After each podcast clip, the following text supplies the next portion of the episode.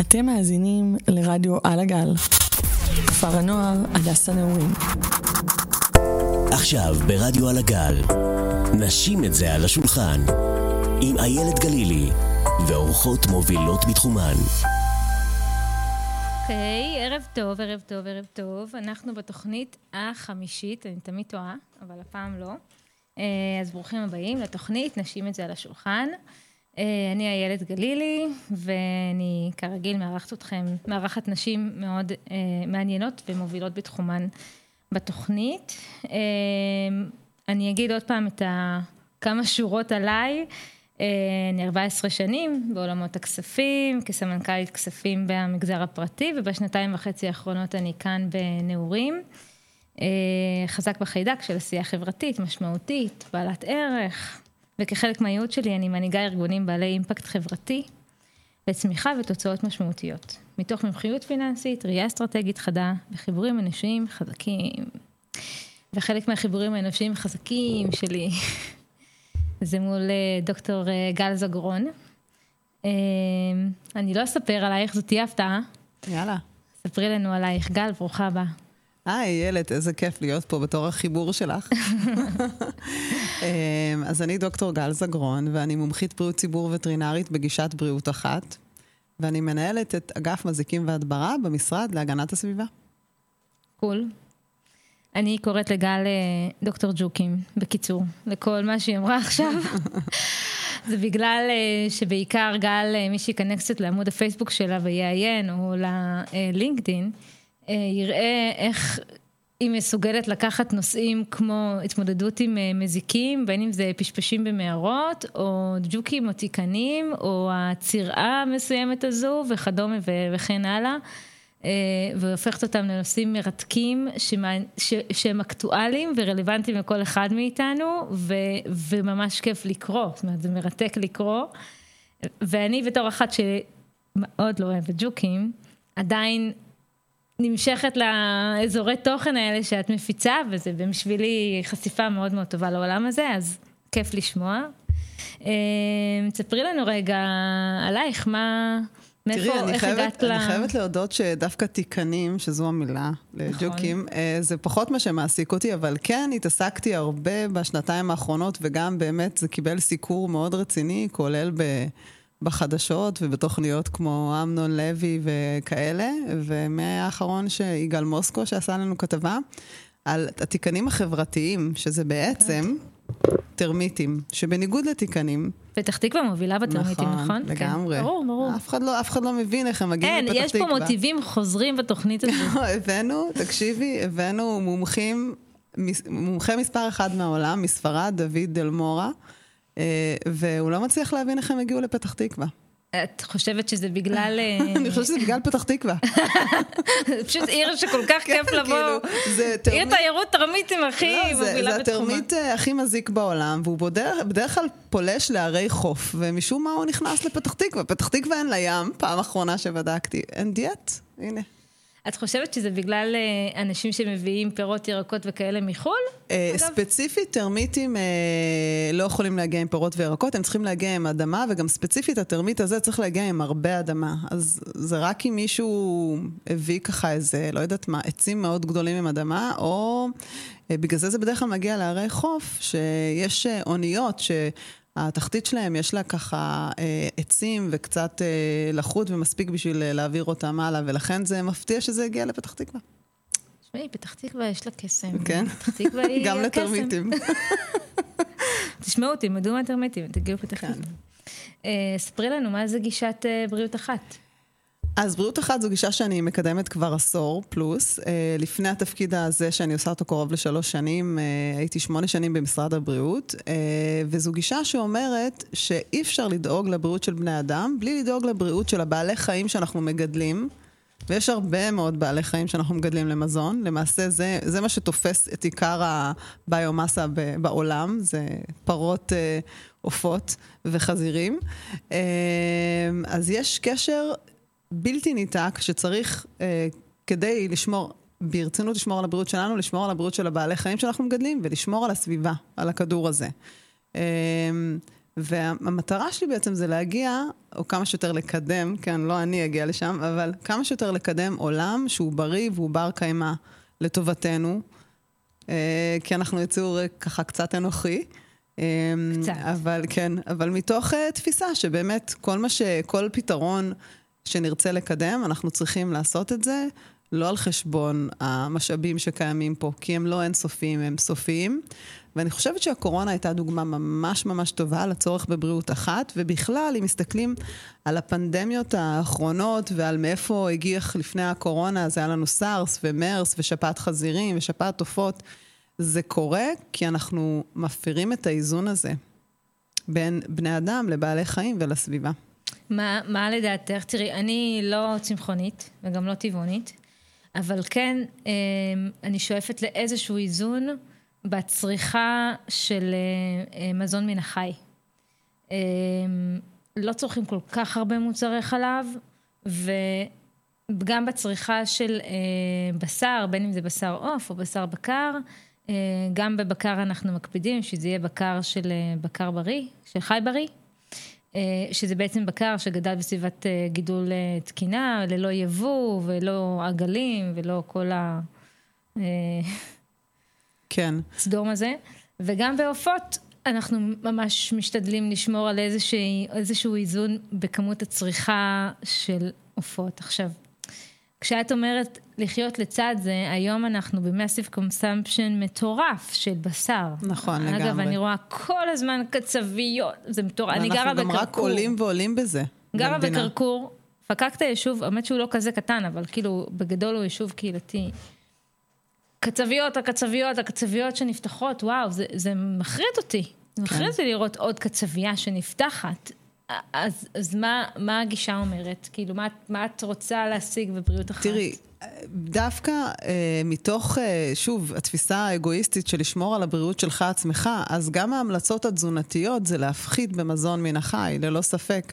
ואני, וכשאני אומרת אה, מזון מהחי, אני דווקא, אני הייתי שמה יותר דגש באמת על בשר. מוצרי, אני לא נגד מוצרי חלב, אני יודעת שזה נורא אופנתי, ולא לשתות חלב ולשתות סויה וזה. אבל, אה, אבל באמת להפחית בצריכה של אה, מזון מהחי, ובכלל, באופן כללי, לאכול מה שצריכים, ולא לקנות את מה שלא צריכים. אנחנו גם זורקים הרבה מאוד מזון, וכמה שיותר לרכוש מקומי וטרי. זה ככה, זה מבחינת uh, תזונה שהיא גם, שהיא גם נכונה מבחינת בריאות אחת והיא סביבתית, uh, וכמה שפחות מעובד. אז את לא מחנכת ל... לכמויות, זאת אומרת, את לא יוצאת נגד uh, תנאי הגידול. אני או... כן, אני כן, אני חושבת שיש הרבה דברים שאנחנו היינו יכולים וצריכים לעשות אחרת, ואגב, דווקא במשק החלב, שלא יצלבו אותי, אבל דווקא משק, משק החלב בארץ, אה, הוא טוב בעיניי. אני חושבת שהוא אה, מנוהל בצורה נכונה, אני חושבת שהפרות נמצאות אה, במצב טוב, אבל זה לא נכון לגבי העופות, ותלוי של מי. אגב, יש, אה, יש את עוף טוב שהם מייצרים עופות, אה, מגדלים עופות ללא אנטיביוטיקה. עכשיו, בשביל לגדל עוף ללא אנטיביוטיקה, אתה צריך לדעת לו תנאים טובים, ואז אתה גם מטיב עמו. אחרת... זה אמיתי אבל, או שזה סתם אמיתי. כותרת? אמיתי. עוף טוב, אמיתי. רוב הגידול שלהם היום הוא ללא אנטיביוטיקה, וזה צריך השקעה והתכווננות. אבל זה לא, הנה, בבקשה, זה לא בלתי אפשרי. אבל היום כשהולכים ללולים רואים את ה... לא צריך ללכת ללול. כן. מספיק לשבת על הכביש ולעבור ליד המשאית הזו נכון. של התרנגולות. אני כבר אומרת לעצמי, השבוע אין מצב שהיינו... אנחנו הצלנו פעם אחת כזאת. מה זאת אומרת? הייתי בהריון הראשון שלי, זה סיפור אמיתי, הייתי בהריון ראשון, היו לי שני כלבים ועוד כלב שלישי שחיפשנו לו בית. והבן זוג שלי אז אה, לימד אה, באוניברסיטה, הוא מלמד אה, פילוסופיה, והוא חוזר הביתה עם תרנגולת. אני אומרת לו, תקשיב, אני בהיריון, יש פה שלושה כלבים, איפה נשים תרנגולת? כאילו, והיינו בחדר קטן, קטן, קטן, בעין כרם עם גינה, שהכלבים בגינה, והכלבים רצו לאכול את התרנגולת, אוקיי? אה, וקראנו לה לבנה, והוא אמר לי, לא, תראי, תתחזק, היא תגדל, אנחנו, כשהיא תתחיל להטיל ביצים, את תקבלי אותה באהבה. אמרתי לו, אני מושבניקית, ואני יודעת מה זה תרנגול, ואם זה זכר, אני לא מוכנה, כי הוא יתחיל להעיר אותי. והוא זה... גם לא מטיל ביצים, כן, דרך זה, אגב. זה שקר הסיפור הזה עם שחר. תרנגול כל הזמן עושה רעש. בקיצור, מה שהדהים אותי כשהוא הביא אותה, אה, היא נפלה באמת אה, בדרך לשחיטה באזור תעשייה עטרות, זה עובר ליד הר הצופים, אז היא נפלה כנראה מאחת המשאיות האלה. ומה שהיה מדהים, זה שהחזה שלה, השניצלים שלה, היו כל כך גדולים, שהיא לא יכלה לעמוד. היא הייתה נופלת על נכון. החזה שלה. כי כל כך מפטמים אותם, בשבעה שבועות הן צריכות להגיע למשקל מקסימלי, ואיך אתה יכול לעשות דבר כזה? רק, א', תרנגולת שלא עומדת, כנראה שהיא לא הייתה צריכה לעמוד. זאת אומרת, כנראה שהייתה כל כך מצופפת בתוך כלוב, שזה מזעזע. נכון. זה לא, לא על זה, לא ככה נראים הלולים בעוף טוב, אבל הרבה מאוד לולים נראים ככה. אני לא רוצה לעשות פרסומת לאף אחד, אבל הם באמת מגדלים ללא אנטיביוטיקה ובממשק אה, מוצלח. ומה שהיה מדהים זה שהיא מאוד מאוד התחזקה, נהייתה ממש שרירית, הייתה מחזירה לכלבים, אוכלת להם את האוכל, שזה היה קניבלי, כי האוכל שלהם הכיל עופות. אה, ובסוף, אה, מה שקרה, פחדו ממנה, והיו לי כלבים גדולים. ואז, ככה, ממש לקראת הלידה, שמעתי בשלוש לפנות בוקר, מתחת לחלון שלי, או, או, או, או, כזה, היא התאמנה על זה. אמרתי לשם, אוקיי, לבנה זה לבן, ועכשיו צריך למצוא לו בית. היא מעולם לא הטילה ביצים, אני מבינה. לא. אבל דווקא הברווזה שלנו הפתיע אותנו, גם סיפור. יש לנו ברווזה שקיבלנו אותה בתור שלמה, והסתבר שהיא שלומית. אז היא דווקא מביאה לנו ביצים. מה, ביצים של בר- של אווז? כן, של ברווזה. של ברווז? כן, אלה ביצים, אה, הן מאוד. דומות, אך שונות, מאוד טעימות, יש להן הרבה יותר שומן, 70 אחוז יותר... אה, ממש כאילו, יש את הקטע של המופרט, לא מופרט, ואז אה, אפשר להכין מזה... לא, היא לא מופרית אותה? כי אין לנו זכר, יש כן. לנו רק אה, נקבה, אבל אה, אנחנו, איזה כן, קטעים, מי ידע החלמונים הם שבברוויזם אה, יש, 67 אחוז יותר חלמון מאשר בביצה של תרנגולת. טוב, אני מקווה שהיצרנים בישראל לא ישמעו את זה ויתחילו עכשיו להתעלל גם בברווזים. אה, אבל כן, זה נושא שאותי כפרט מעסיק, אה, היכולת התמודדות שלי איתו מהצד הקטן, כן? היא כמעט אפסית. כי מה שאת מספרת עכשיו על עוף טוב, אני לא ידעתי. זה נראה לי כמו כותרת כזו שאומרים אה, ללא וללא וללא, וזה כותרות שאתה לא באמת יודע לאמת יש אותן. הרבה דברים שהם לא... ו- אז זה טוב לדעת שלפחות יש איזושהי אה, תוכנית גידול גדולה, כמו עוף טוב בארץ, ששם התרנגולות גודלות בתנאים סבבה, אה, למרות שבלי לדעת, לא. אני, מקנה, אני, אני מאמינה שזה לא באמת סבבה, אבל לא ניכנס כן. עכשיו לנושאים של טבעונות. אני אספר לך שכאן בכפר יש לנו גם אה, משק חי, שיש בו חיות בר, ויש גם ברווזים, קצת תרנגולות כאלה שמסתובבות, יש גם אמו, ויש לו ביצים כחולות כאלה מגניבות. וואו. אה, במרחב חי שלנו, חלק מכל המשק החקלאי, שהוא כולל גם את הכלבייה שלנו וגם את האזור של גידולי שדה. וחוץ מהמשק החקלאי, שבו בעצם הילדים לוקחים חלק אה, מאוד גדול, הם בתורנויות מגיעים למשק, מטפלים בבעלי חיים, זה גם, יש איזה גם אקט טיפולי וגם אקט חינוכי. אה, יש גם את אה, מכון אדם חיה, ששם אנחנו מדברים על ההדדיות של בין בעלי החיים לבני אדם מבחינת יחסים. ולצורך ההדגמה, במרחב החי שלנו זה לא פינת ליטוף, אוקיי? כי ה- איך, כמו שאמרה רכזת אה, מרחב החי שלנו, לחמוס כרגע לא מתאים שתלטפו אותו, אז אל. ובעצם ה- אה, ההגעה למרחב החי כדי להבין מה מבקש בעל החיים, ולראות איך אנחנו בהדדיות וביחסים יודעים להזין אחד את השני. אה, הוא יקבל ליטוף ואני אקבל איזושהי תחושה נעימה, אבל זה יקרה שזה יתאים לשנינו. אז נשמע מקסים, ממש. אני כל כך בעד. אני, אנחנו גם מגדלים את הילדים עם אה, בעלי חיים, אז יש לי, כמו שאמרתי, ברווזה, שחשבנו שזה שלמה, והבן שלי הציל אותו מהבית ספר, הייתה שם פינת חי לא מאוד מוצלחת. אה, ויש לנו שרקנית גם כן, פליטה של הבית ספר. וואו, כמה הבית ספר הזה הביא לי איזה... מה, זה חיות שגדלו בבית ספר והגיעו כן, הביתה... וחיפשו להם בית. כי סגרו את הפינת חי, הבינו שלא, לא, לא מסתדר. אה, ויש לנו אה, כלב בקר אוסטרלי, אה, אז היה לנו מאוד נחמד להעביר איתם את, ה, את הסגרים. אה, אבל באמת, אה, אני תמיד אהבתי בעלי חיים, ותמיד תמיד הייתי מחוברת לבעלי חיים, ודווקא לא חשבתי להיות רופאה וטרינרית בכלל. אז תספרי לנו רגע באמת כזה, מגיל חמש חשבת להיות רופאה וטרינרית? כנראה שלא. אז לא. איך בעצם התגלגלת? איך הגעת ל... אה, יש לי אימא מאוד מאוד, אה, אישה מאוד מיוחדת, אה, שהיא באה מבית מאוד מאוד עני. הם היו פעם 12 אחים, ההורים שלה עלו ברגל מתימן. זה לקח להם רק שנה, ללכת ברגל מתימן לארץ ישראל. למעשה הם הלכו לערב הסעודית, ואז באו לפה באונייה. אמ, ומבית מאוד, אה, מאוד לא פשוט, אה, עם עוני מאוד גדול, והצליחה ללמוד רפואה, והייתה בעצם הרופאה התימניה הראשונה מעוני, בוא נגיד ככה. הייתה אחת לפניה בישראל? שהיא, אה, כן. וואו. כן, למדה בעין כרם. רופאה למה?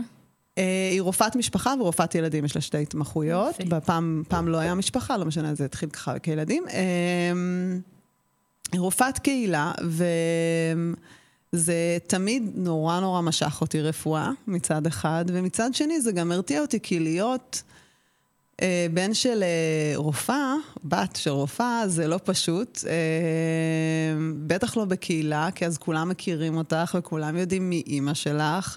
ואימא שלך תמיד עסוקה, ואפשר לדפוק על הדלת ביום שישי בשש בערב שצריך אותה, ואפשר שהיא תלך מהמסיבת יום הולדת שלך, כי מישהו עושה התקף לב. אז uh, זה כאלה דברים שככה נשארו איתי, ותמיד נורא רציתי רפואה, אבל גם לא רציתי, כי זה באמת תחום שמאוד מעניין אותי, ואני חושבת שדווקא שאם... אם לא הייתה לי אימא רופאה, יש מצב יותר טוב שהייתי רופאה. אה, אז באמת, אה, בתחילת אה, שנותיי באקדמיה, אז התקבלתי לבית ספר לרפואה, ולא הלכתי בגלל הקושי הזה. טוב, להתקבל אצלנו בארץ לבית ספר לרפואה, זה באמת קשה. צריך להיות... כן. אבל תמיד אהבתי ללמוד, אני תלמידה טובה, וזה קצת גרם לי לבזבז הרבה מאוד שנים באקדמיה. הייתי 11 שנים באקדמיה, ועשיתי תואר ראשון ב... זה היה הפעם הראשונה שעשו תואר ראשון במדעי המוח, אז בעצם זה יצא לי כזה תואר וחצי, ביולוגיה, פסיכולוגיה, מתמטיקה ומדעי המחשב. אה, ואחרי זה עשיתי אה, ישיר ל-PhD בנוירוסיינס. המשכתי את התחום הזה של המוח, שוב, מתוך איפה הסקרנות שלי. למדת? באיזו אוניברסיטה? בעברית. Uh, מתוך הסקרנות שלי uh, ככה להבין את, uh, את גוף האדם ואת ה, uh, את, גם את הפיזיולוגיה של, של, ואת המוח. ו...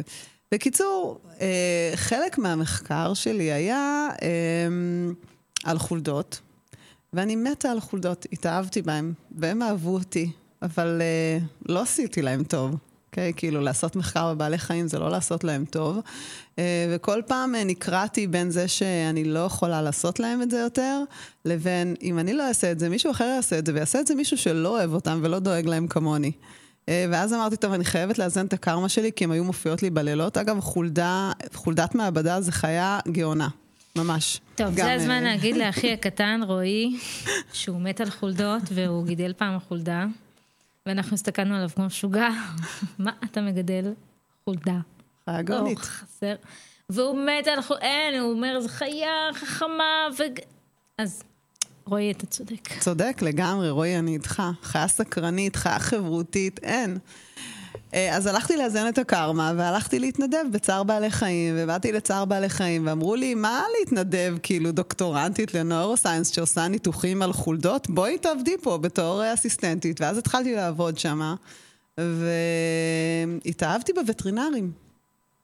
פגשתי רופאים ורופאות וטרינרים מדהימים, עם כל כך הרבה ידע, וגם היה כל כך כיף לטפל בבעלי חיים, כי כמו שאמרתי, תמיד אהבתי בעלי חיים, ותמיד אני גדלתי במושב ובקיבוץ, ותמיד הייתי עם בעלי חיים. אז פתאום נזכרתי בזה והתחברתי לזה מאוד חזק, אז עזבתי את ה-PhD, והלכתי ללמוד רפואה וטרינרית. כאילו, לא סיימת את המחקר? סיימתי את המחקר, אבל לא סיימתי את כל ה-PhD, פשוט סגרתי את זה כמאסטר, כי זה היה ישיר. פרסמתי את מה שעשיתי, והלכתי ללמוד רפואה וטרינרית, שאגב, זה הרבה יותר קשה להתקבל לרפואה וטרינרית מאשר לרפואה במדינת. ישראל, כן. באיזה היגיון? אה, כי פשוט יש רק אה, בית ספר אחד ורק 50 תלמידים, ויש אה, הרבה מאוד אנשים שזה החלום שלהם, אבל אחר כך כשהם מקבלים את התעודת דוקטור, הם לא כל כך אה, רוצים לעסוק בזה. טוב, מדליק. אז כן. את דוקטור. אה, דוקטור לרפואה דוקטור, כן. וטרינרית. הג'וקים זה בא מאוחר יותר. אני חושבת שזה גם באמת, זה מאוד מתחבר לבריאות אחת, כי אה, המזיקים מעבירים אלינו מחלות, אה, והם באמת רובם פרוקי רגליים, למרות שגם חולדה נחשבת מזיק. יש לי פה איזה דיסוננס, מזל שאני לא צריכה לתפוס חולדות אה, בביובים.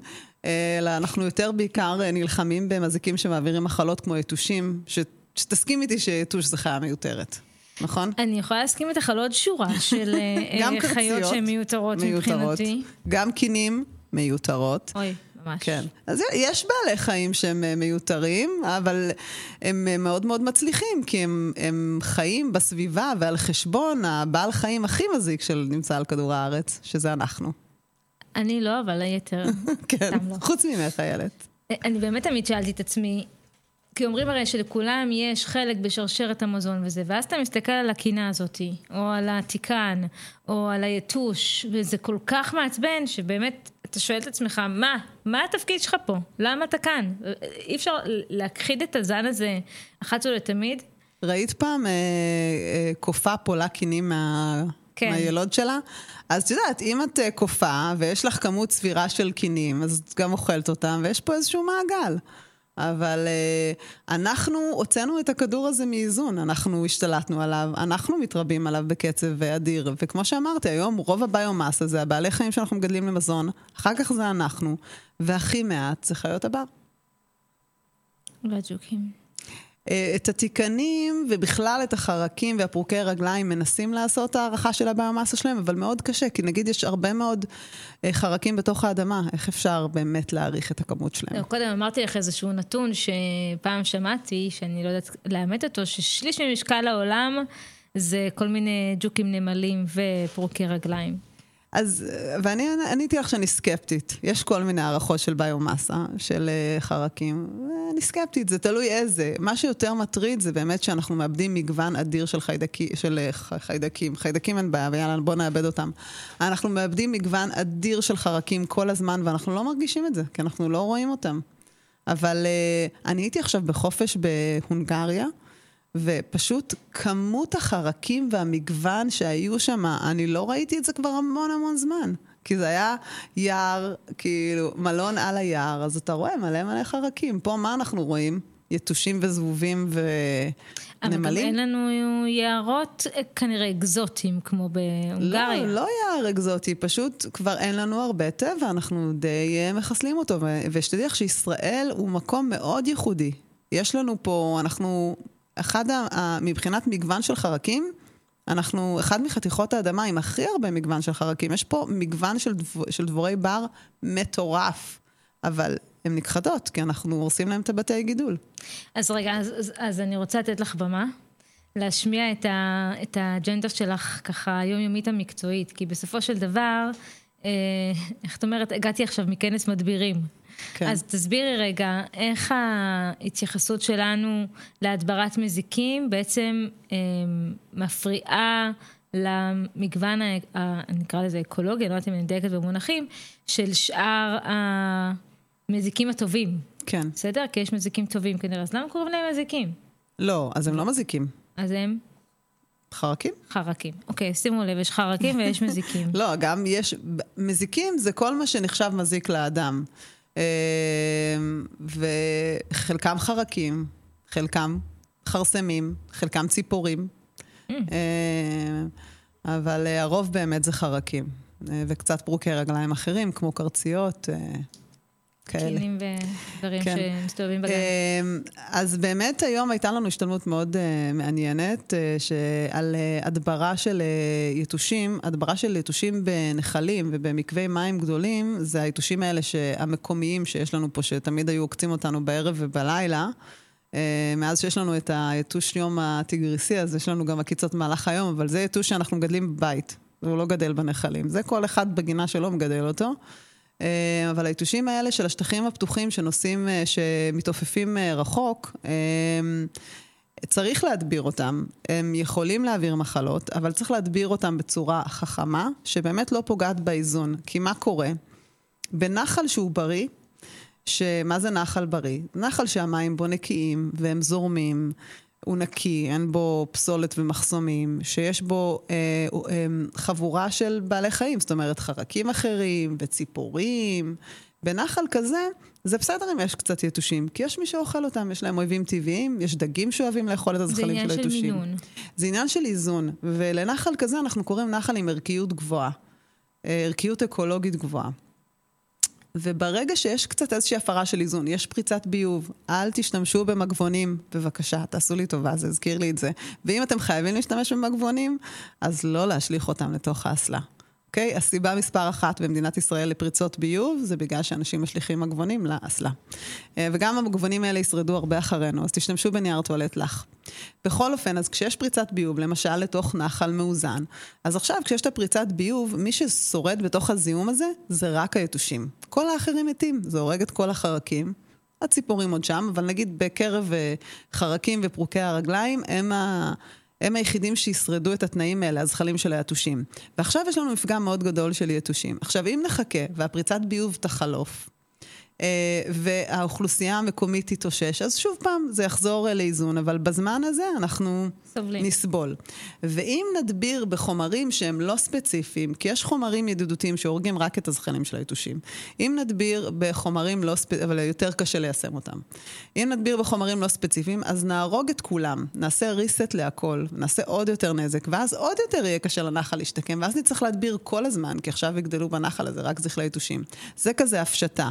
ולכן כשאני מדברת על בריאות אחת, זה הכוונה. מתפיסה של בריאות אחת, בוא נטפל בבעיה של היתושים, אבל בוא נעשה את זה בצורה שהכי פחות פוגעת בסביבה, וככה בעצם נשמור על הבריאות שלנו. בעצם להיות האדם שמתערב, אבל לא בצורה שהיא, כמו שאת אומרת, אה, מרסתרת את כל ה... אה, well-being, את הביו הזה שמתקיים אה, כן. לעצמו. הכי קל הגענו, זה לעשות... הגענו לאמצע. יאללה.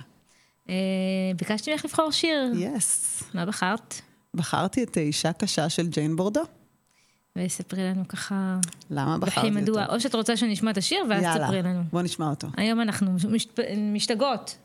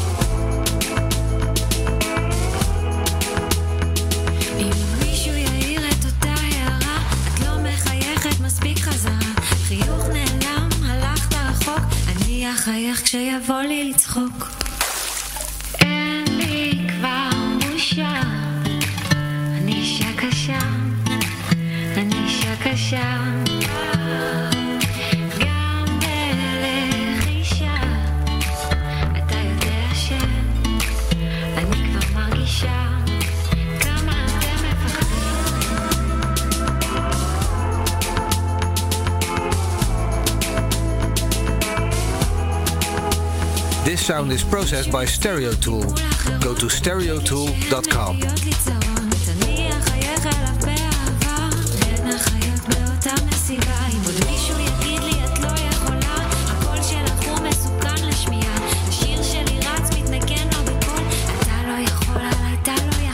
רציתי לדבר על זה, רציתי ללכת.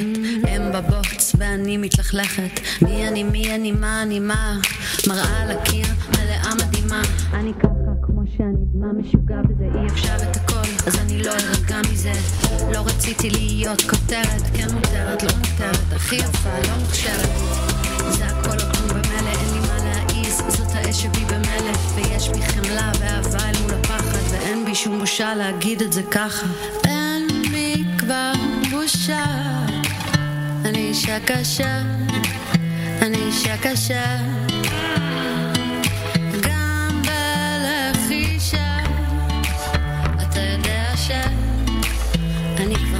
想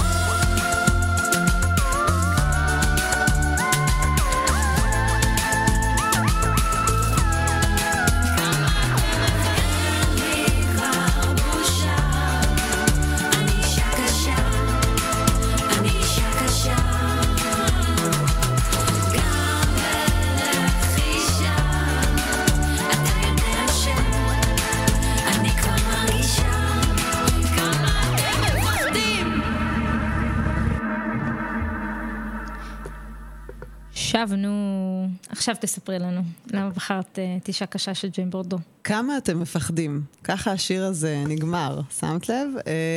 אני מאוד אוהבת את השיר הזה כי אני חושבת שהוא חושף משהו עמוק.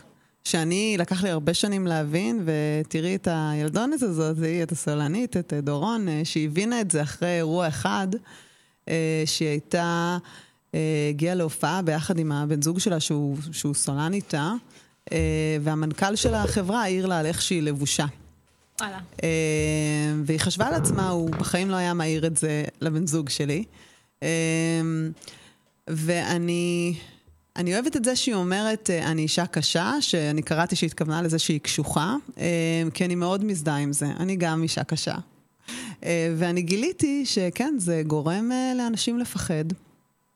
ואנחנו חיים בעולם, צריך, צריך, ברגע שמגלים את זה, שמורידים, נכון, הם אומרים, טול קורה מעל עיניך, אז ברגע שפותחים עיניים לדבר הזה, מגלים שלמרות שאנחנו במאה ה-21, אין דה דה דה, אנחנו עדיין חיים בעולם מאוד מאוד פטריארכלי. עדיין מי שמנהל את העולם הזה, תרבותית... לא, אני מרימה פה גבות, ואומרת, נו, ברור, אנחנו כן. יודעים. אנחנו יודעים, אבל האם ידענו את זה. תמיד? אה, אני חושבת שתראי, מה זה אם ידענו את זה תמיד? העולם התחיל כיותר פטריארכלי ממה שהוא עכשיו, כן? אנחנו באיז- באיזשהו קצב של התקדמות. אף פעם לא היה פה איזה שוויון שנסוגנו ממנו ועכשיו אנחנו שואפים אליו חזרה. יש דברים שאנחנו בנסיגה בהם, אני חייבת לומר. כמו? אה, כל הנושא הזה של הדרת נשים ושל הפרדה, זה לא היה ככה פעם. אה, אני חושבת שזה דווקא תולדה של, אה, וזה גם, זה מטוטלת, כי ברגע שנשים נהיות יותר עצמאיות, אנחנו רואים את זה גם בעליות, כש, כשיש עלייה, כמו תימן, עלייה ש, שלנשים יש מקום מאוד ספציפי, ופתאום הן מגיעות לעולם שיש להם מקום אחר בו, וזה מאוד מאיים על הגברים, אז יש להם צורך להחזיר אותם למקומן. אז גם בעולם הדתי, בגלל אה, ה- הנטייה הזו שגברים אה, אה, פחות אה, עובדים ויותר לומדים, ונשים נהיו יותר אה, נשות אה, עסקים ויותר מצליחות, וכדי, הן עושות את זה מתוך לפרנס כמובן, כן, אבל אבל יותר עצמאיות, איזשהו- ויותר, ויותר אה, תופסות מקום בעולם, ויותר נחשפות לדברים, אז צריך להקטין אותם. אז מקטינים אותם על ידי הדרה. אני מכירה באופן אישי מישהי שהצליחה מאוד אה, בעסקים שלה, מקהילה חרדית, אה, והיה לה רכב שהייתה נוסעת לעבוד. אה, אז אה, החתימו אותה, אה, אם היא רוצה שהבת שלה תלך לאולפנה הזאתי והזאתי, שהיא לא תשתמש ברכב, כי זה לא צנוע. התירוץ זה תמיד לא צנוע. ואז צריך לשאול את עצמך, מה לא צנוע בלנסוע לבד ברכב? האם זה יותר צנוע שאני אשב לבד במונית עם גבר? האם זה יותר צנוע שאני אסע באוטובוס? לא. האמת היא שמאחורי התירוץ הזה של הצניעות, יש הרבה מאוד אה, הדרה והשתקה והקטנה של נשים, וככל ש... אה, שנשים הן יותר אה, דעתניות ויותר אסרטיביות ויותר מכירות בערך שלהן, אז הן יותר מפחידות. אז את לקחת את הדוגמה באמת למקומות של העולם הדתי, ששם, בצדק לקחת את זה לשם, כי שם זה באמת מאוד מורגש. אה, אני גדלתי בבית דתי, וככה בגיל 15 ההורים שלי חזרו בתשובה, חזרתי איתם, בהתחלה העולם הזה מאוד קסם לי, ובאמת, מהר מאוד זה הגיע למקומות האלה של לא צנוע, וכל האסור, אסור, אסור, והחוסר שוויון בין גברים לנשים. אה, הדבר הכי פשוט זה כשהולכים לבית כנסת, יש את עזרת הנשים, אוקיי? שזה איזושהי פיסה קטנה שבה הנשים משקיפות על פועלם של הגברים. אז אני מאוד uh, מזדהה עם זה, אני חושבת אבל שזה קיים בקיצוניות וכזה ביתר שאת בעולם הדתי, אבל זה כמובן גם קיים בכל uh, העולם החילוני. לגמרי. Uh, גם אני וגם את, את אומרת, uh, אני אישה קשה, אני לא רוצה להגיד שאני אישה קשה, אבל אני יודעת להיות אסרטיבית כשצריך. Uh, אני, מה שנקרא, אוהבת אדם ואני אוהבת לחייך, וגם את, מי שיראה את גל ודאי ידע מיד שיש לה חיוך ענק. אה, והיא תמיד מתחילה בחיוך, זה לא קשור אחד לשני. אני חושבת ששתינו אוהבות אדם ושתינו נשים נעימות ושיודעות להתנהל אה, בחברה בצורה תקינה, אבל כשצריך לבוא ולהציב את הגבול ולראות איפה אנחנו בתוך המשוואה, אז יש לנו גם את הכלים וגם את הניסיון וגם את הסגנון שאנחנו כבר סיגלנו לעצמנו כדי לבוא ולהגיד, חבר'ה, עד כאן.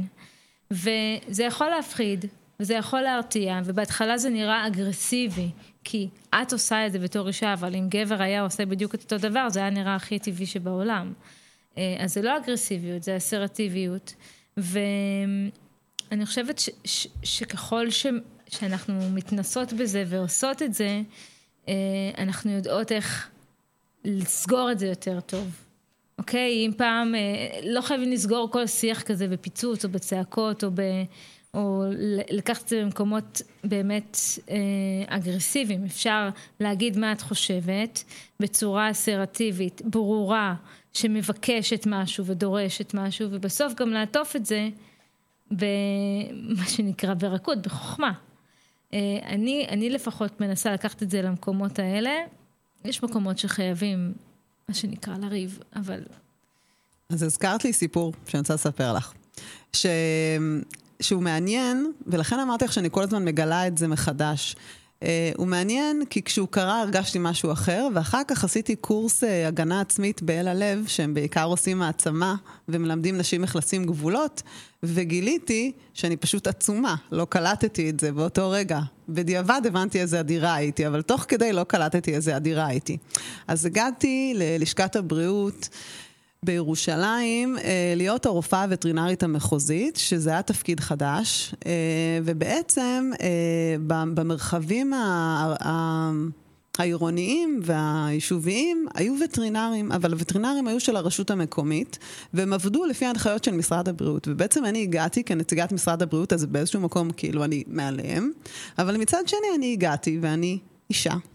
ואני הייתי צעירה יחסית אליהם. אה, רוב הווטרינרים ברשויות היו ככה גם מבוגרים, גם גברים מאוד מצ'ואיסטים, כל אחד עם הנשק שלו. אה, זה תפקיד כזה שהוא תפקיד של אכיפה, לעשות אכיפה בעולם של המזון מהחי, זה...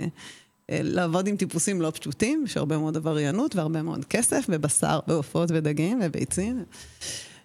ואז הנה באה האישה הצעירה הזאת, היא לא מהמיליה שלנו, גם היה חסר לי באמת איזושהי הכשרה מסוימת, אבל אני לומדת נורא מהר, זה היתרון שלי.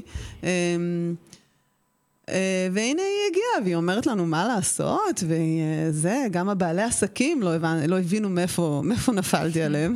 ואז uh, הצטרפתי אליהם לביקורות, לא הרגשתי מעליהם בשום צורה. הצטרפתי אליהם לביקורות, ואחד הביקורות... הראשונות שעשיתי זה היה בשוק הבוכרים. איפה שזה זה? שוק בירושלים, בירושלים, אה, שהוא הארדקור כזה, ויש שם כמה אטליזים כאלה, הארדקור, אנשי, אנשים לא צעירים, פעם. כן, כן. של פעם.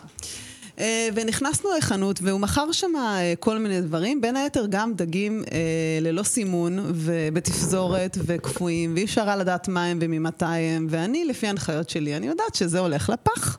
אה, לווטרינר יש סמכויות מאוד אה, רציניות, הוא יכול להשמיד מזון, הוא יכול לתפוס סחורה.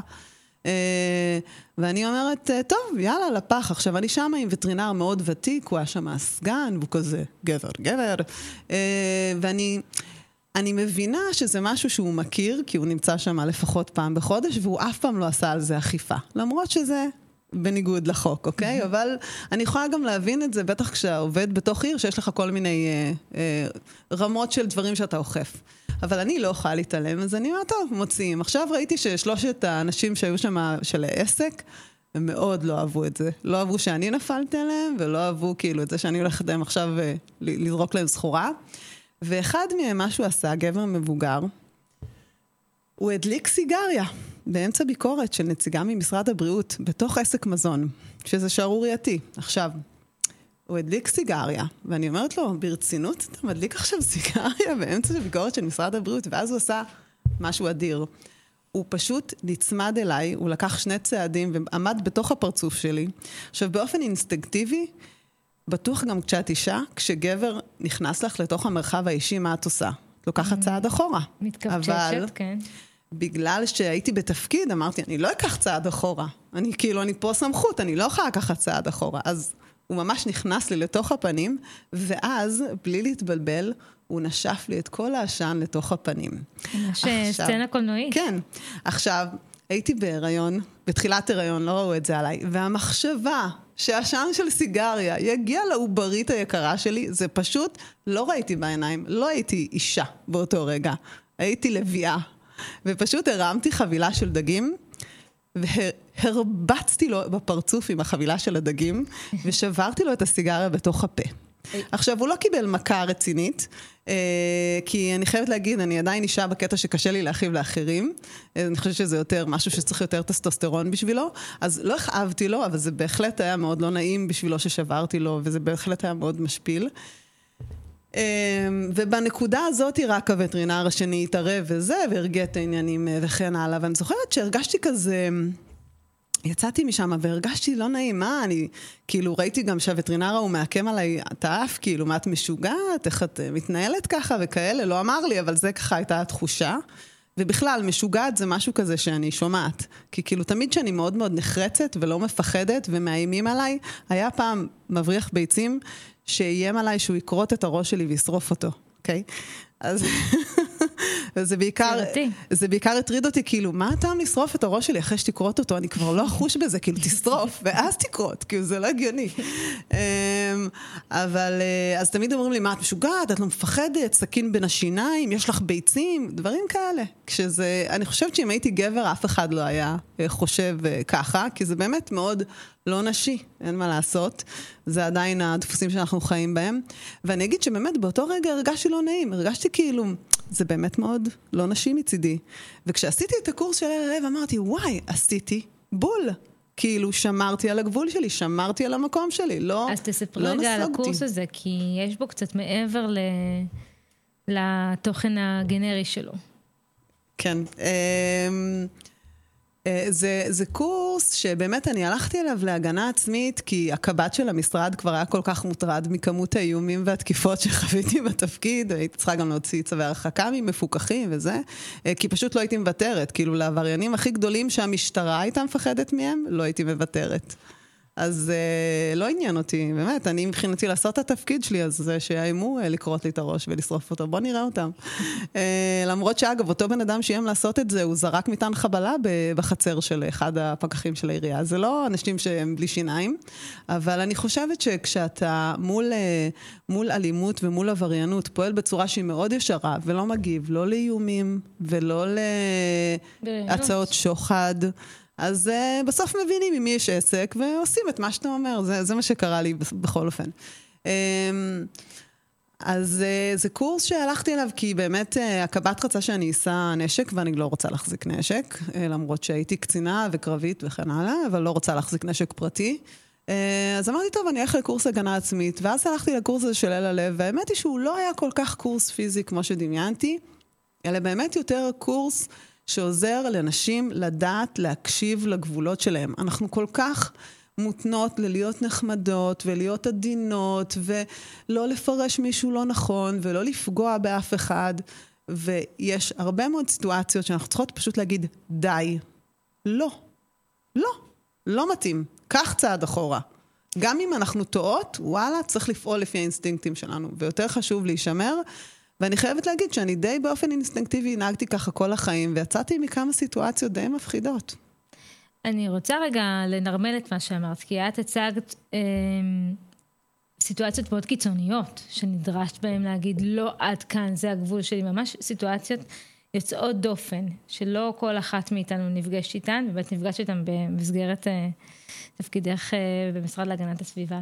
אבל גם במשרד, אוקיי? יכול להיות שהעמית שלך, שהוא הכי נחמד והכי חבר והכי סחבק, אה, יום אחד אה, הוא בא אלייך כשאתם קצת אה, לבד, ופתאום מתקרב אחרת, ופתאום אומר מילים אחרות, וזה נורא מוזר, וזה נורא זר, והיכולת התמודדות בדרך כלל היא לא קיימת כי את ישר קופאת, נכנסת לאיזושהי מבוכה, ישר חושבת על מה קורה פה, מה יגידו, מה יהיה אחר כך, מה המשמעות של כל זה, מה אני כן יכולה לעשות, מה אני לא יכולה לעשות כדי לא לשבור פה את כל הסינרגיה הארגונית. אני חושבת, אני נתקלתי במצב הזה באופן אישי, אה, ואני ישר מגיבה בהומור, בסדר? לא, די, נו, שטויות, יאללה, זוז וזה כזה.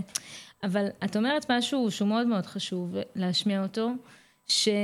היכולת לבוא ולהגיד, אה, אדוני, לא מתאים, סורי, לא מצחיק, לא מתאים, לא לעניין, זה מה שנקרא עוד פעם, הבושה עוברת צד. shame on you. לא מתאים, וכל המחירים הארגוניים בעצם ש, שאת מגוללת בראש שלך, של זה לא המחירים שאת תשלמי, זה מחירים שהוא ישלם. אני חושבת שלשמחתי, היום יש הרבה יותר לגיטימציה ציבורית לדבר הזה, אוקיי? אה, אם פעם נערות שהיו נוסעות באוטובוס ומישהו היה נצמד אליהם, הם היו צועקות וכולם אה, היו כזה מתלוננות וכולם היו מסתכלים עליהם ב... אוי, נו, מה את עכשיו? היום זה בדיוק הפוך, שכל האוטובוס הזה יבוא ויגיד, אה, מי זה? והנהגים עוצרים את האוטובוס וניגשים ומטפלים ומזמינים משטרה ולא נותנים לו לברוח, היה כזה מקרה לאחרונה, בגלל זה אני נותנת את זה כדוגמה. אז אני חושבת שזה קודם כל חשוב לדבר על הקורס הזה, כי אני מאמינה שיש מקבילים אליו, אבל היכולת לבוא ולהבין שגם במצבים יומיומיים, במשרד או בכל מקום אחר, לגמרי. שיש איזושהי הפרה של הגבולות שלך, לגמרי. זה, זה קורה המון. זה קורה המון, זה לא כזה חריג. אז נכון, זה חריג להתמודד מול עברייני בשר, בסדר? זה מיוחד בשבילי. אבל זה קורה המון, אנחנו הולכות לבד ברחוב, אנחנו עומדות באוטובוס. כמות הפעמים שהטרידו אותי בתור ילדה ונערה, אני לא יכולה לספור, זה מיליוני פעמים. מיליוני פעמים שהיו מטרידים אותי ועוצרים אותי ברחוב מגיל 14. בגיל 14 נראיתי כמו שאני נראית היום. כאילו, נראיתי כאילו אני בת 25. אבל עם זה שאני עדיין בת 14, וזה מאוד מאוד מושך אה, אה, סוג מסוים של גברים. אה, ובאמת, כל כך, כל כך היו מטרידים אותי כל הזמן, ודווקא אז מאוד הייתי לא מחייכת, כי, כי גברים גם מפרשים חיוך כהזמנה. נכון. אה, ואז את שומעת, מה, את עצובה? לא, אני לא עצובה, אני רוצה שתניח לי פשוט. לא מחייכת אליך כי אני לא מכירה אותך, ואני בת 14, או 15, או 16, מחכה לאוטובוס הביתה, ותניח לי. אבל uh, באמת אנחנו צריכות ללמוד להגיד את זה, וצריכות ללמוד להעמיד את הגבולות שלנו. הרבה פעמים אנחנו לא מקשיבות לקול הפנימי הזה, ש, שאומר לך, את, את במקום לא נוח, זה לא מתאים. אנחנו הרבה דיברנו בתוכנית על אה, להקשיב לתחושות בטן ולהקשיב לאינטואיציה, אז גם חוץ מאינטואיציה ניהולית, גם אינטואיציה אה, של self protection, של הגנה עצמית ושל הגבולות שלך. זה מתחיל, אגב, בגבולות הפיזיים, זה ממשיך לגבולות הלא פיזיים. לגמרי. אפשר להעריך בשיחה הזו הרבה, כי החדירה לפרטיות היא לא תמיד דווקא פיזית, היא דווקא לפעמים יכולה להיות בשיחה שפתאום הופכת להיות מאוד אינטימית, ואת לא מעוניינת, פשוט לא מעוניינת, אבל, אבל זה על הגבול, זה ברמיזה, זה ב... ויש לך את היכולת לעצור את זה, ו... אני אגיד מאוד מילה מאוד גם שיש. גם, יש גם רמיזות מיניות ומגדריות, גם בתוך מקום העבודה, בתוך ישיבה. זה יכול לקרות לך בתוך ישיבה עם הרבה מאוד אנשים, שגם ההערות האלה שתמיד מת- ממלמלים מתחת לשפם, כן? אז um, אני חושבת שאני אני מכירה סיפור של חברת uh, מועצה, שהייתה חברת מועצה יחידה, והייתה לה איזה ועדה עם, עם, עם שכולה גברים ואישה יחידה, והיה שם מישהו שבאופן אישי היה מקטין אותה על בסיס מגדרי, אבל כזה זורק דברים, תוך כדי זה שהיא מדברת. אה, עד שכל פעם היא הייתה חוזרת עם זה הביתה וזה העיק עליה, ואז אחת הפעמים היא פשוט נעצרה והיא אמרה, מה אמרת? ואז הוא היה צריך לחזור על מה שהוא אמר, כי תמיד כשהוא היה אומר את זה בשקט, כל מי שסביבה היה צוחק, אז הוא היה... ואז היא חזרה על זה בפן, באוזניו, וזה עזר לו לשמוע שמה שהוא אמר היה לגמרי לא לגיטימי, וזה היה ברור שזה היה מוכוון כלפיה, בגלל שהיא אישה. אישה, אישה, אישה. כן. ספרי לנו רגע על אישה ש... מש- שמרתקת אותך, שאת uh, מסתכלת אליה וככה, חוץ מהאימא המדהימה שלי, חוץ מהאימא אה, התימניה והמדהימה שלך. המיוחדת מאוד מאוד שלי, אה, שהיא באמת גם לימדה אותי פמיניזם אה, הלכה למעשה, לא, לא כאילו. את יודעת מה אני אספר על אימא שלי? אני רוצה לספר משהו על יאללה. אימא שלי. אימא שלי התחתנה עם אבא שלי, אה, שהוא בא אה, מבית אה, של עולים אה, מתוניס, ששם יש גם כן היררכיה פטריארכלית מאוד מאוד ברורה.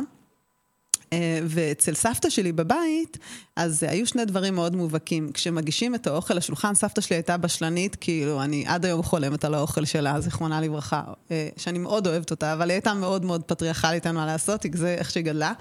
אז קודם כל, היא תמיד הייתה מגישה לגברים קודם, אחר כך לנשים ובסוף הילדים. עכשיו, לא רק שהיא הייתה מגישה ראשונה לגברים, היא הייתה גם מגישה לגברים את המנה היותר את- גדולה. את החתיכת הבשר עם הטובה הבשר יותר. הגדולה יותר. קלאסי. עכשיו, אימא שלי הייתה אומרת, אני רופאה צעירה שעובדת כל כך קשה, אני מגיעה לפה לארוחת שישי, ולא היה לנו אז כסף גם, אז בשר יש לזה ערך איזה. אני לא מוכנה לקבל את המנה הקטנה. אז מה היא הייתה עושה? היא הייתה מחליפה את הצלחת שלה ושל אבא שלי, ואבא שלי היה זורם איתה. אז אה, בבית של סבתא שלי, היחידים שהיו מקב... היחידה, האישה היחידה שהייתה מקבלת את אותה מנה כמו גבר, הייתה אימא שלי, כי סבתא שלי הייתה יודעת אם היא מחליפה. אז אבא שלי מקבל את המנה הקטנה. אז לא, אז היא תצטרך לעשות להם את אותה מנה גדולה כדי שהם שהם יקבלו, זה דבר אחד. והדבר השני שאימא שלי לא הסכימה, היינו אה, שלוש אחיות ואח. ובשולחן הזה סבתא שלי, תמיד מי שהיה מפנה זה רק הבנות. אז אימא שלי הייתה אומרת, הבנות שלי יכולות לפנות, אבל זה רק אם כל הבנים גם יפנו. ובמשך uh, כל השנים, אנחנו אף פעם לא פינינו בבית של סבתא שלי, כי אף פעם הבנים לא פינו, ואימא שלי לא הסכימה, אמרה, אתם לא תפנו עד שלא כולם יפנו, אין, כאילו, אני לא... לא מפנים, לא מפנים. האמת שאני חושבת על הדוגמה שנתת, שאם הוא מקבל גדול יותר, אז אנחנו נחליף עד שזה יהיה שוויוני. לא יודעת איך, אבל כדאי לחשוב על זה כמודל לחיקוי יאללה. ב- בחברה, באמת. בסופו של דבר, אם אתה יודע שכשאתה תקבל גדול יותר, כנראה שמישהו אחר מקבל קטן יותר, ואיזשהו הכרח יכריח אותך לאזן את זה, אז אתה תסכים לקבל קצת פחות, כדי שמישהו אחר יקבל גם קצת יותר, והדברים יהיו יותר מאוזנים. ואנחנו בשיחה שלנו קודם דיברנו על כל מיני פערים כלכליים של... אה, 1% מהעולם הם עשירים ו-50% מהעולם הם מחזיקים ב-1% מההון ש... זה בלתי נגמר. איך אמרת את זה? זה נורא מדכא. ונורא מדכא לחשוב על זה, ונורא קשה לראות את הנתונים האלה, כי זה נראה אה, בלתי אפשרי לפתרון, אבל אה, אני חושבת שזה גם משהו שהקורונה לימדה אותנו. אה, אחריות חברתית, סורי. כן, כמה שזה אה, לא כיף להיות במקום הזה כשיש לך, כי הרבה יותר נחמד לבוא ולבזבז ולהוציא ולצרוך ולהעלות את המחירים ולייצר אינפלציה ו, ו, וכדומה. אחריות חברתית יכולה לטפל בזה יותר טוב מהעלאת ריבית הבנק אה, במשק. זאת אה, דעתי, זה הרבה יותר קשה ליישום וזה בלתי ניתן לפיקוח, אבל בסופו של דבר, במידה וזה יקרה באחוז מסוים, זה יעזור בצורה רוחבית. אה, אז מאוד שמחתי לשמוע על אמא שלך. אה, בואי נעשה את השאלון המהיר. יאללה. לא תמיד אנחנו מספיקות, אבל היום יש לנו איזה שלוש דקות. סבבה? אה, ככה, טיול קמפינג או צימר במינימום. קמפינג, די.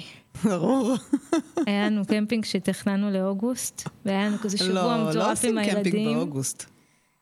ואז אה, הגיע היום של הקמפינג, כולנו כבר ארוזים וזה, באים לעלות לאוטו, ואמרתי לי, גולן, אה, עזוב אותך, בוא נלך לסרט. עזוב, וירדנו מזה. אה, חו"ל עם חברה או חו"ל עם הבן זוג? חברה? ייי. טובה, לא צריך להרחיב. אה, עכבר העיר או עכבר הכפר? כפר. ואני כן? גרה בעיר. אז מה קורה? אבל את גרה בעין כרם, זה קצת... אה, לא, נכון? אני, אני גרה, אני כבר לא בעין כרם, אני גרה בניות, לא רחוק מעמק המצלבה, וכמו שאמרתי, יש לי גינה עם בעלי חיים, אבל uh, התחתנתי עם ירושלמי, ומאז אני אסירת ציון. יום אחד אנחנו נשחרר גם אותך. אה, מנהלת או מנהיגה? מנהיגה. ברור. מה ההבדל ביינייך? אה, אני חושבת שלהנהיג זה, זה לא קשור ל, לסמכות אה, אה, כתובה, אלא זה, זה פשוט להוביל אנשים קדימה, ואני הנהגתי כל החיים שלי. אני בתפקיד הקודם שלי, לא היו לי ממש כפיפים שהם שלי, שאני חותמת להם על הנוכחות, אבל לגמרי הנהגתי אותם. נייס. כמה שנים את במשרד להגנת הסביבה? אה, עוד מעט שלוש, אה, זה נשמע כמו הרבה יותר גל. כן? אה, החברה הכי טובה? כנרת. והיא? שהיא, אה, שקרינה, שהיא לא שלא כן. תשמע. אה, כנרת היא חברה מהתיכון, כמו כל החברות הטובות שלי שהן... לא, סליחה, יש לי גם חברות מה, מהחיים אחרי התיכון, אבל היא אחות בנפש. טוב, זה כיף שיש חברות מהתיכון שמצליחות לשמר. כן. כי זה לא, לא גנרי, זה נשמע לא, הכי טבעי, חבורה. אבל זה לא... אנחנו חבורה של חברים, ביחד עוד... אה, חלקם הם ביחד מהגן, אני הצטרפתי בכיתה ט'. מה מוציא אותך מאיזון? אמ, אה, אי צדק שהוא מיותר. לא שיש אי צדק שהוא אה, מוצדק, אבל אי צדק שאין לו הסבר. שאפשר היה לעשות אחרת, אה, לא רק באותו מחיר, אלא אפילו בפחות. טוב, אני חושבת שהגענו לסיום כבר כל הסימנים פה ככה מסביבנו, למרות שבא לנו ממש להמשיך עוד מלא לדבר. אז קודם כל אני אגיד תודה לשקד בין וגם לישראל בר. אני לא יכולה להגיד, לא להגיד תודה לישראל בר, טכנאי השידור שלנו הנהדרים, התלמידים, שחזרו ללמוד, חזרה נעימה ללימודים. ואני אגיד איזה שיר אני בחרתי, מאחר וזה אה, הפודקאסט האחרון בסבב הנוכחי של חמש המפגשים, סיימנו חמישה מפגשים, אז, ודיברנו הרבה על נשים, נשים את זה על השולחן, רציתי להקדיש את השיר האחרון לבת שלי, דורון, שקצת מתקשר ל...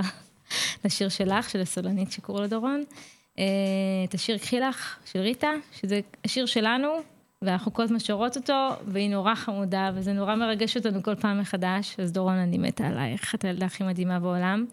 תודה, גל. היה לי אתה כיף. תקציב בתוכנית. תורה, תודה לך טכנאי השידור, היום אמרתי פעמיים על חשבון פעמים קודמות. ונשמע את ריטה, ואולי ניפגש בהמשך. תודה לכולם ולהתראות. אתם מאזינים לרדיו על הגל, הרדיו של כפר הנוער הדס הנעורים.